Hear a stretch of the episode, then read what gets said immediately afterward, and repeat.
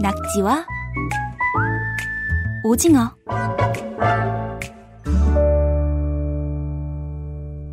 KBS 통일 사용 설명서 남과 북의 달라진 말과 글을 알아보는 시간이죠. 낙지와 오징어 결의말 큰 사전 남북 공동 편찬 사업회 민지원 연구원 오늘도 자리하셨습니다. 어서 오세요. 네, 안녕하세요. 오늘은 북한 축구 얘기를 좀 해보려고 하는데요. 민지원 연구원은 축구 경기 보는 거 좋아하세요? 아, 저도 뭐 일부러 찾아보지는 않지만 주요 경기들은 가끔 보는 정도로 좋아하긴 합니다. 예. 저는 아주 즐겨보진 않는데 국가별 대항전 하면 네, 네. 그렇게 찾아보게 되더라고요. 네, 그렇죠. 응원도 많이 하게 되고 네.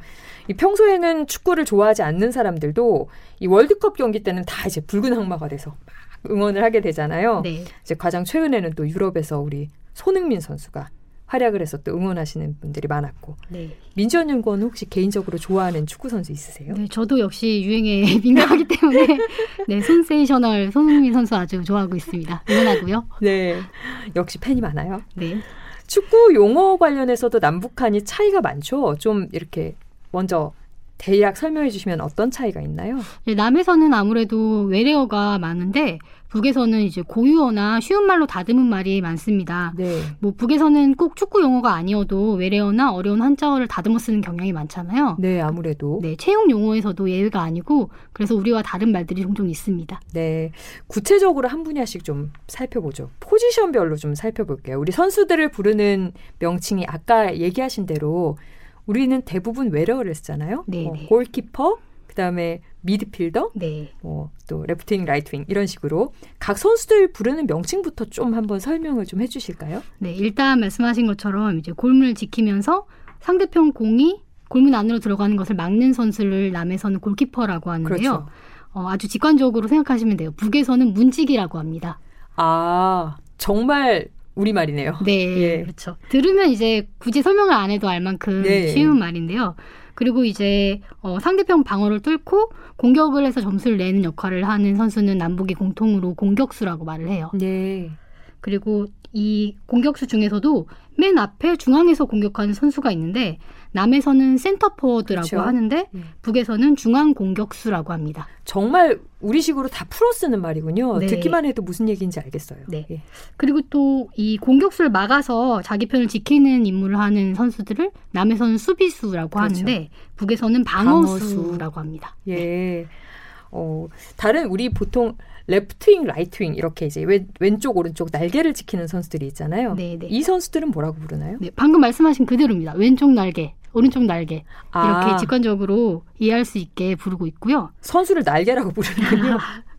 이제 포지션을 이제 얘기를 하는 거죠. 네. 그리고 이제 미드필더라고 남에서 이렇게 경기장 가운데 부분에서 주로 뛰고 공격 수비의 고리 역할을 하는 선수들이 있잖아요. 네. 근데 경기장 가운데니까 남에서는 미드필더라는 외래어 그대로 쓰는데 북에서는 중간 방어수라고 합니다. 어, 중간, 중앙, 왼쪽, 오른쪽 정말 그대로 쓰는 모습을 볼 수가 있는데 이제 아무래도 말씀하신 것처럼 북에는 순우리식 표현, 우리식 표현이 훨씬 많습니다. 네.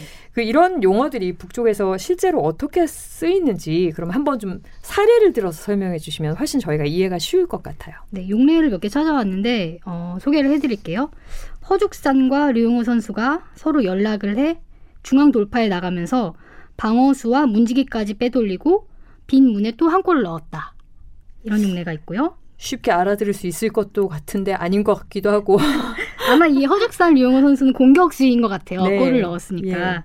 그리고 또 다른 용례로는 어, 3, 5, 2 체계가 있는데 네. 세명의 방어수와 다섯 명의 공격수 그리고 두명의 중간 방어수로 구성이 되고 이 중간 방어수는 공격에도 참여하고 방어에도 참가하면서 경기 조직자의 역할을 수행한다. 어, 이런 용례가 있습니다. 이게 북한 사전이나 무슨 뭐 어. 스포츠 용어집에 나와 있는 얘기인가요? 스포츠 관련 책에 나오는 그런 문장들이에요. 오, 정말 말씀하신 대로 그냥 이렇게 들어도 네. 대충 무슨 얘기인지는 알 것 같아요. 저희가 다 요, 다른 용어를 쓰지만 네, 네.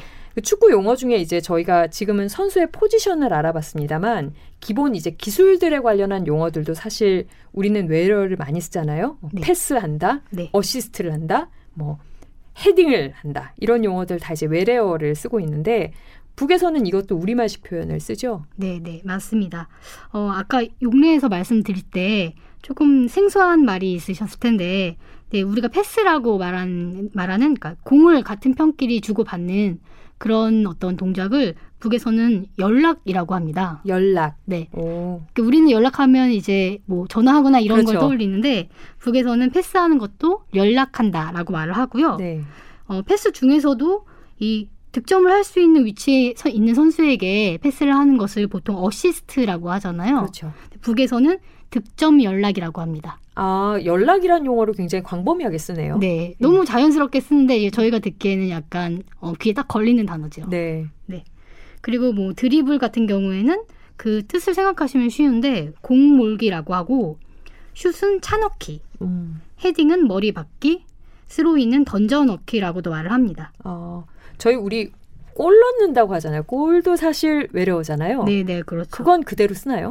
네, 골은 뭐 차노타라고도 말을 하지만 골 그대로도 쓰고요. 어. 사실은 그래서 이제 남의 남과 북이 어, 많이 다른 부분이 있지만 전혀 안 쓴다라고는 말을 할 수 없고 아까 말씀드린 차넣기 같은 경우도 남에서는 이제 풀어서 말할 때는 다 쓰는 말들인데 다만 북에서는 이게 단어화돼서 용어로 쓰인다는 점이 좀 다르다고 할 수 있고요. 예. 이렇게 동작을 설명하는 내용의 구를 하나의 단어로 음. 그 하- 단어처럼 고정을 해서 쓴다는 게 조금 다른 점이라고 할 수 있겠습니다. 어, 실제로 우리 아까 말씀해 주신 것처럼 좀 예를 들어서 한 문장만 좀 설명해 주시면 이해가 조금 더 빠를 것 같아요. 네, 어, 예를 들어서 우리는 음, 중장거리 연락으로 공을 상대방 문전에까지 순식간에 끌고 들어가 차넣기를 들이대면서 성공의 기회를 노렸다.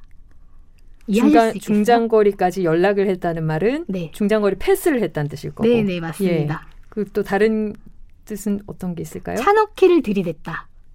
차넣기를 들이댔다. 네. 슛을 네, 차넣기는 그렇죠. 슛이니까 네, 차넣기를 들이댔다는 말은 어떤 말일까요? 어, 슛을 해서 이제 성공의 기회를 노렸다. 그러니까 슈팅을 했다라는 아, 뜻이죠. 그러니까 시도를 했다는 네, 뜻이네요. 네, 맞습니다.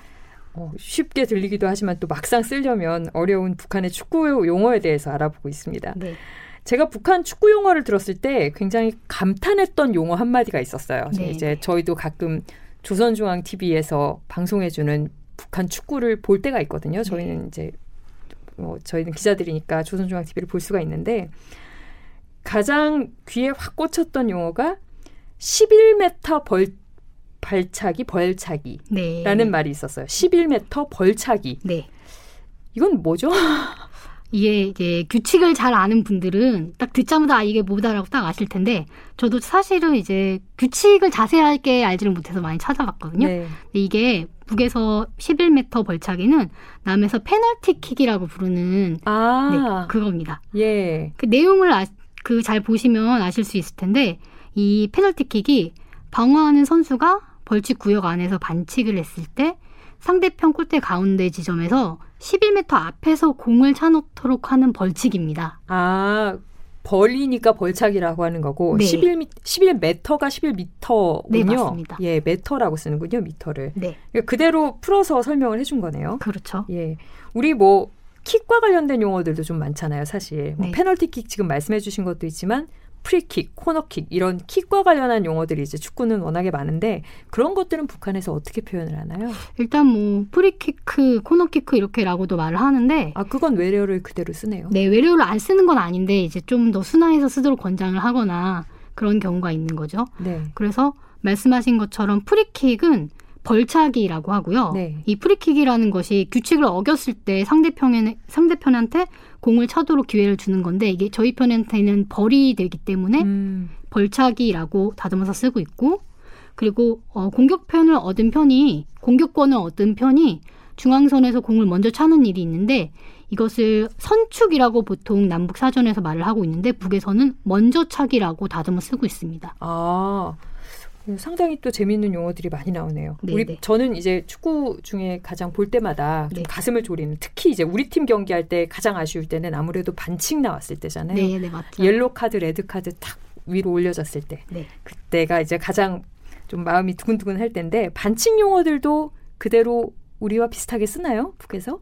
어, 방금 말씀하신 옐로 카드, 레드 카드는 우리 우리말에서도 그대로 쓸 수 있을 것 같아요. 경고표, 퇴장표 네. 이렇게 말을 하고요. 어. 핸들링 같은 경우에는 손 다치기라고 표현을 합니다. 아 손으로 쳤으니까. 네, 이 다친다는 말이 이 상처를 입는 게 아니라 말씀하신 것처럼 건드리다. 어, 몸이나 네. 뭐 물건을 건드릴 때 그때 다치다라는 말 써서 손 다치기라고 하고요.